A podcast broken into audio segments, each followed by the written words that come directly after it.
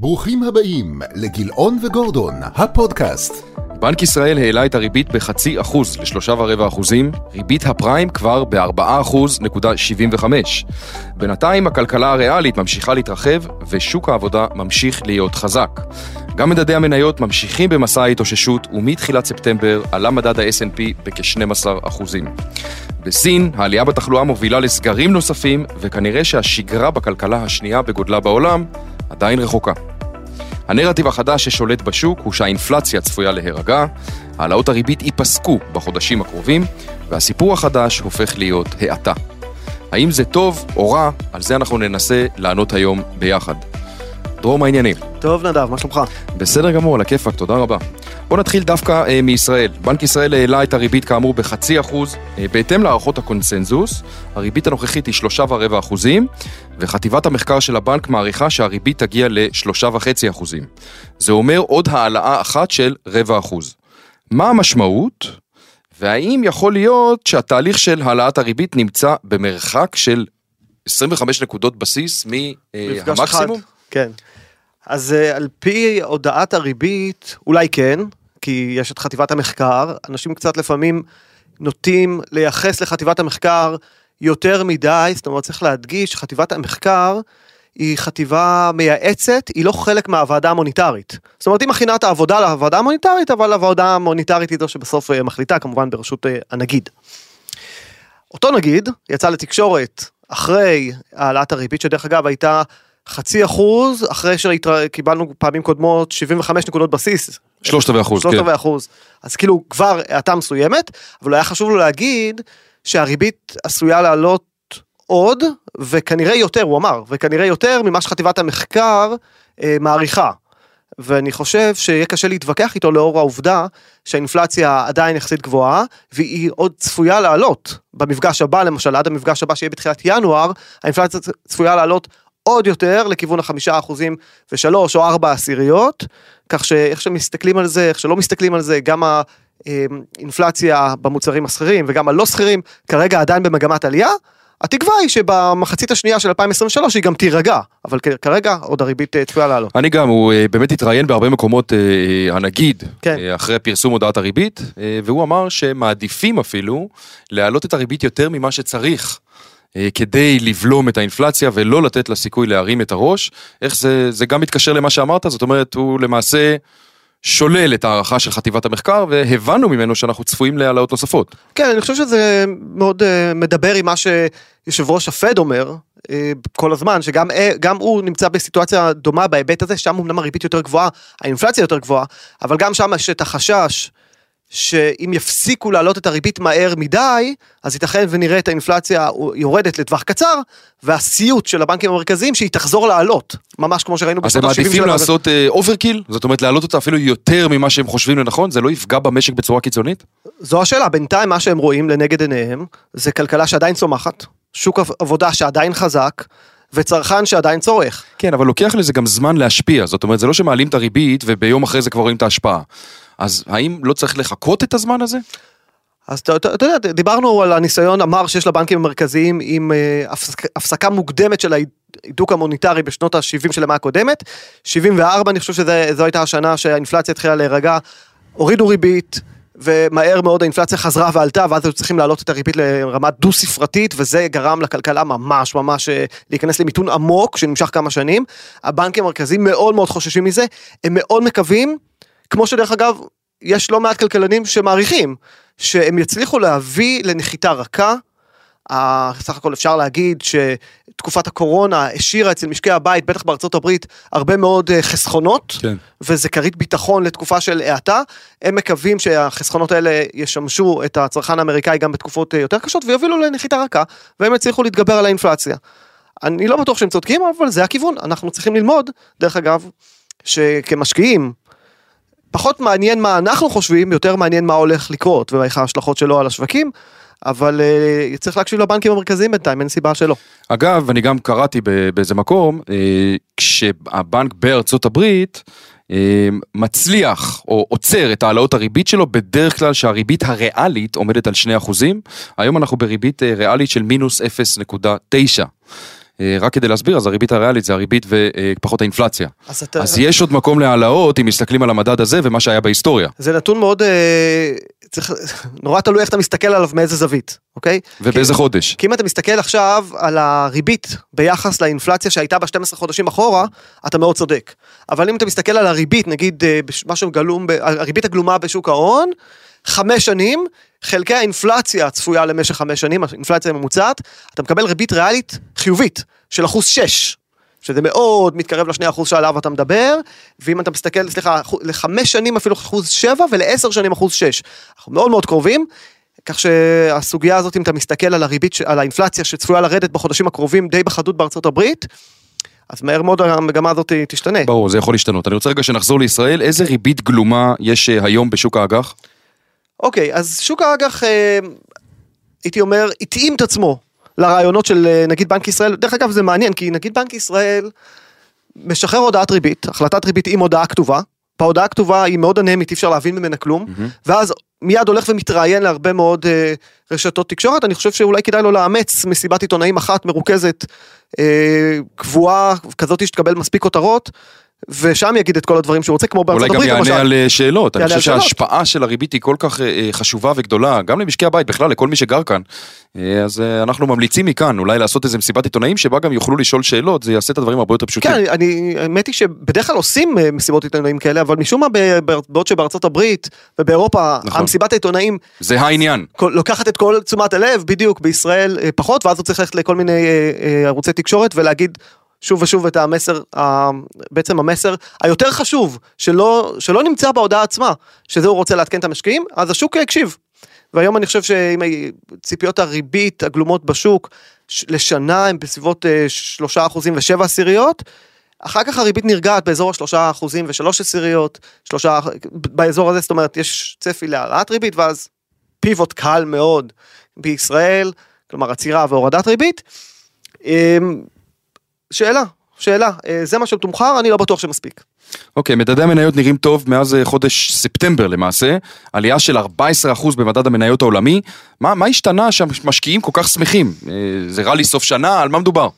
כן, אז אני חושב, אני חושב שמה שבעיקר השתנה זה הנרטיב, הנרטיב של האינפלציה שמטפסת ואז העלאת הריבית האגרסיבית שקודם כל לוקח זמן להתרגל, בכלל הרעיון שהריבית כל כך עולה. אז הנרטיב השתנה מאינפלציה ל...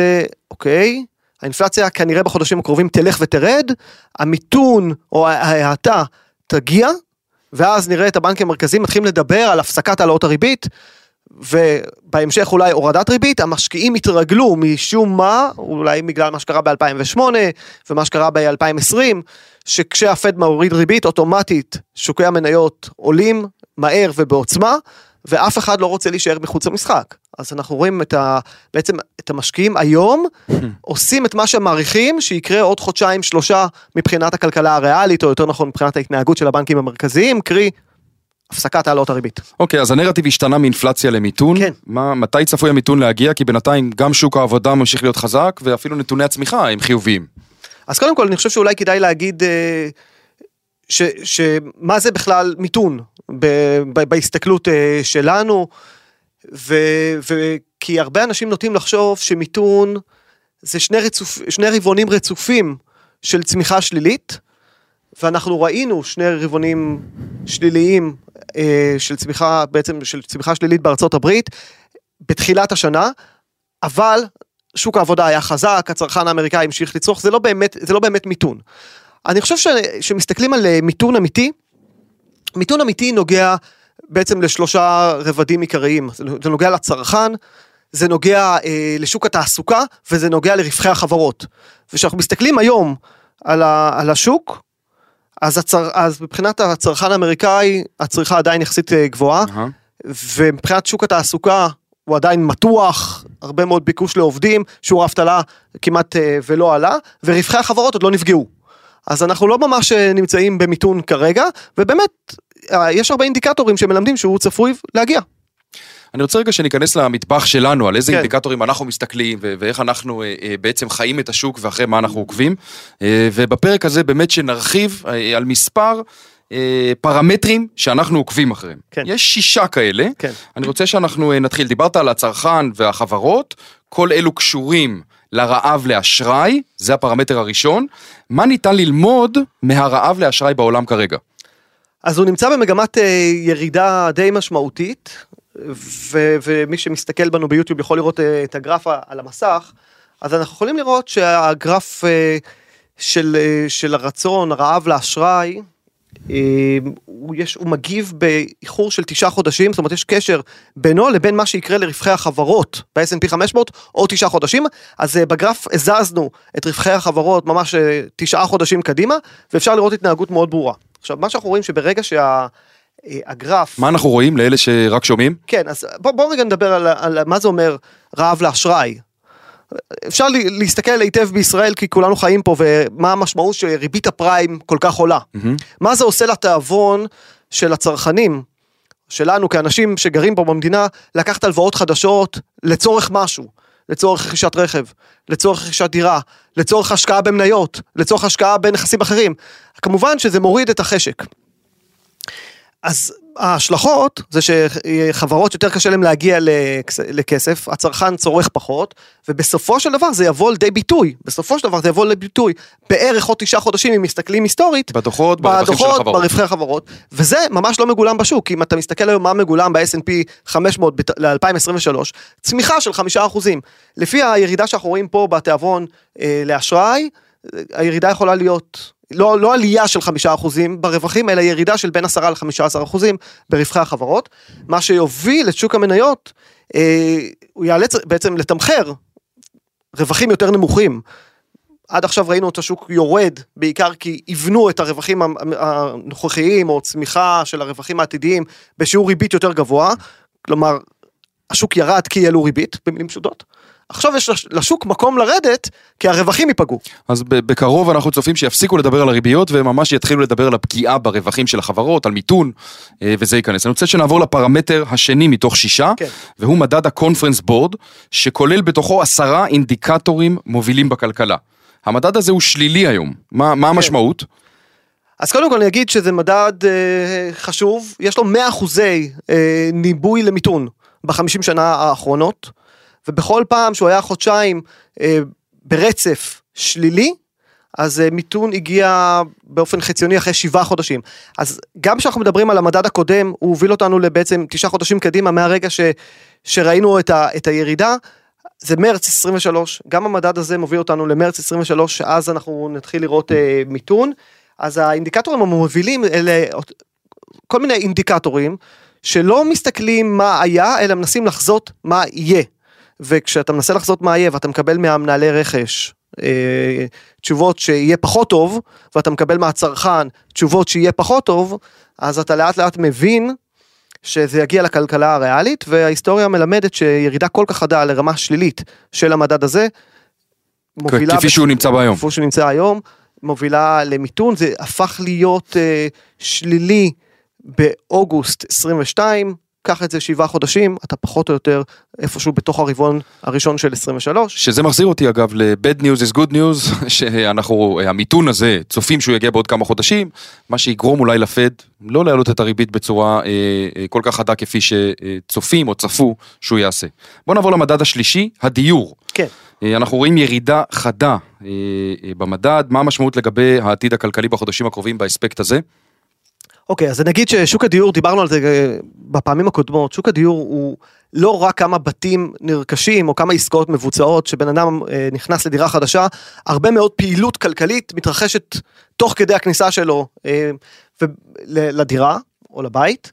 בארצות הברית, התחום של הדיור וכל ה... נקרא לזה דיור ונלווים, מהווים בין אה, 12 ל-15 אחוז מהתוצר ומשוק העבודה. ואנחנו רואים, דרך אגב, הגרף שאתם רואים כאן, אז שימו לב, המדד של הקבלנים בכתום, אה, או המדד של הקבלנים, הוא מופיע הוא כהפוך. אני רק אגיד, יש ירידה חדה במדד כן, הקבלנים. והמדד, זאת אומרת, כמו שזה משתקף פה כדי לעשות את המתאם, זה הפוך. אז מה שרואים עלייה זה בעצם ירידה והפוך, כי אנחנו רוצים להתאים אותו לשיעור האבטלה. אז מה אנחנו רוצים להראות פה? שהמדד יורד, שיעור האבטלה עולה, אז אנחנו לא רוצים לעשות את זה הפוך, עשינו את זה לאותו כיוון, רק אז לכן הפכנו את הציר השמאלי.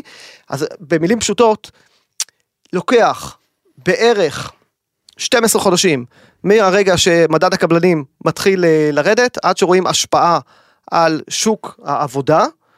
וגם פה, אם אנחנו מסתכלים מתי, מתי הוא התחיל לרדת? מתי התחיל לרדת, אז בעצם ברבעון הראשון של 2022, מביא אותנו לרבעון הראשון של 2023, והירידה פה היא מאוד עוצמתית, ולכן אני חושב שגם ההשפעה על שוק העבודה, היא יכולה להיות יחסית אה, חזקה פה.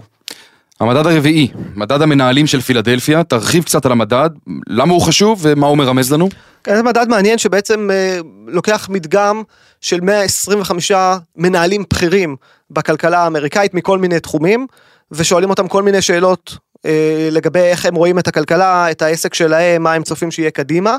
ולמשל מדד ההזמנות הקיימות, או מדד ההזמנות אה, של המוצרים, שהם הם רואים, הזמנות חדשות, הוא נמצא היום ברמה כזאת, שנגיד ככה, היסטורית, כל פעם שהוא ירד מ-15 נקודות למשך חודשיים, זה הוביל למיתון ב-100% מהפעמים ב-40 ומשהו שנים האחרונות. לא משאיר הרבה מקום לאופטימיות בהיבט הזה. היום אנחנו ב-9.13.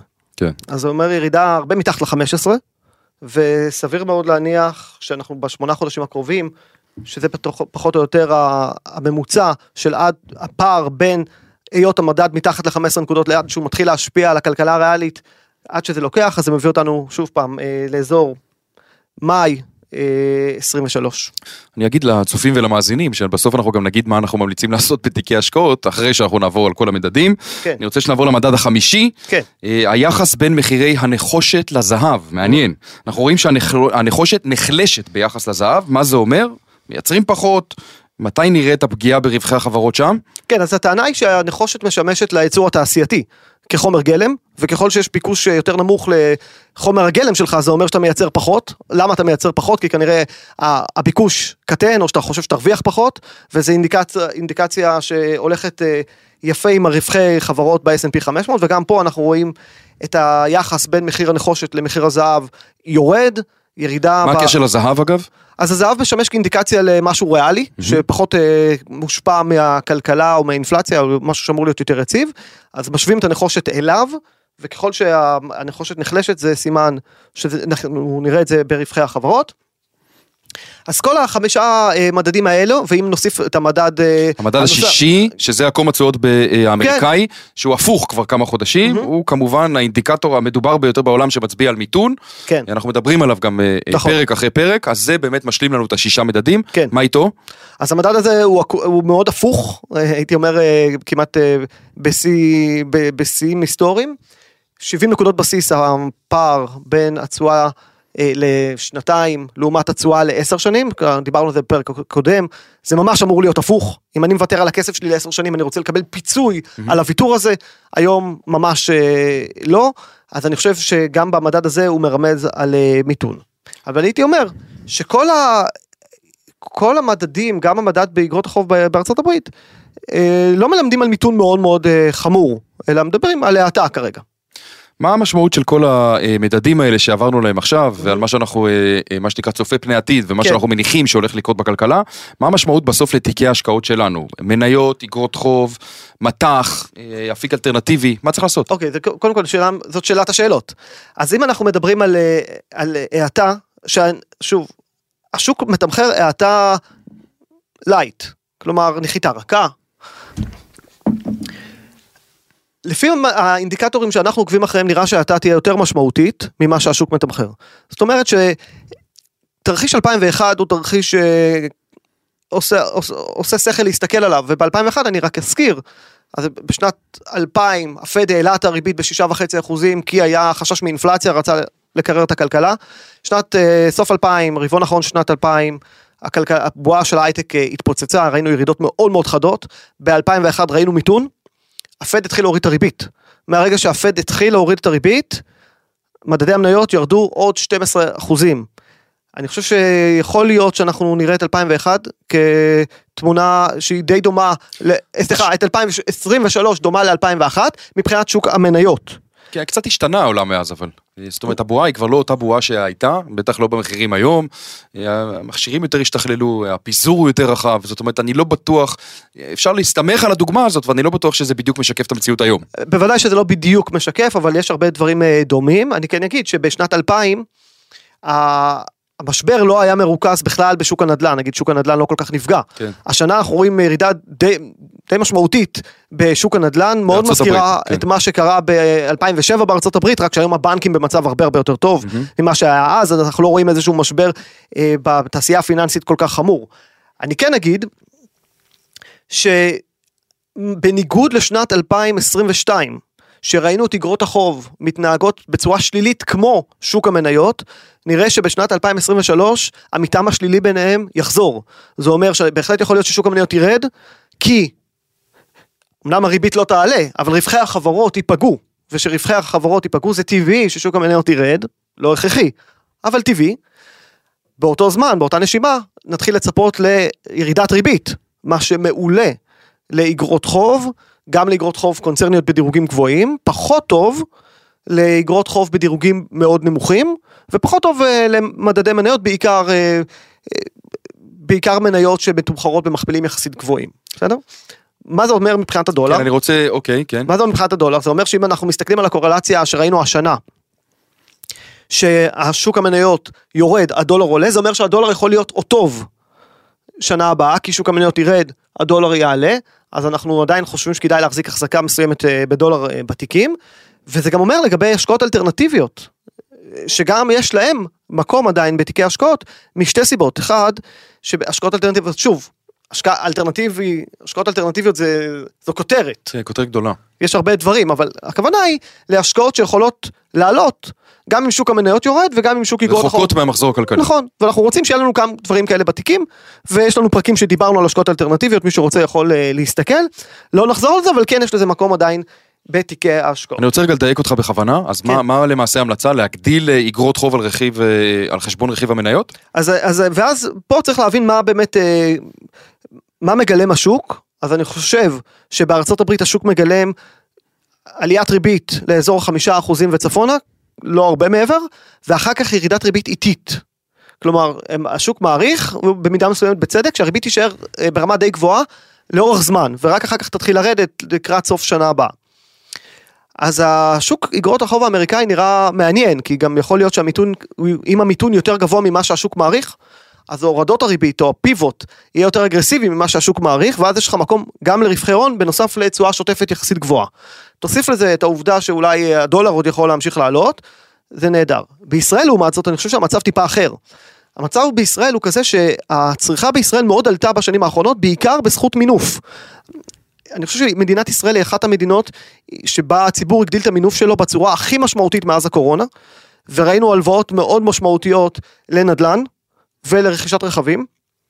והלוואות, ולביצוע השקעות אחרות ולהרבה מאוד דברים אחרים. נכון, אבל בעיקר המסה הקריטית, הכסף הגדול, כן. הלך לדיור.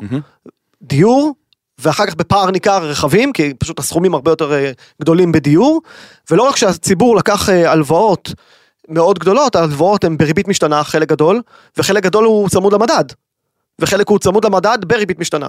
כל הדברים האלה מעמיסים מאוד על הציבור, ולכן אני חושב שהגירעון בישראל יעלה בצורה יחסית אה, משמעותית שנה הבאה.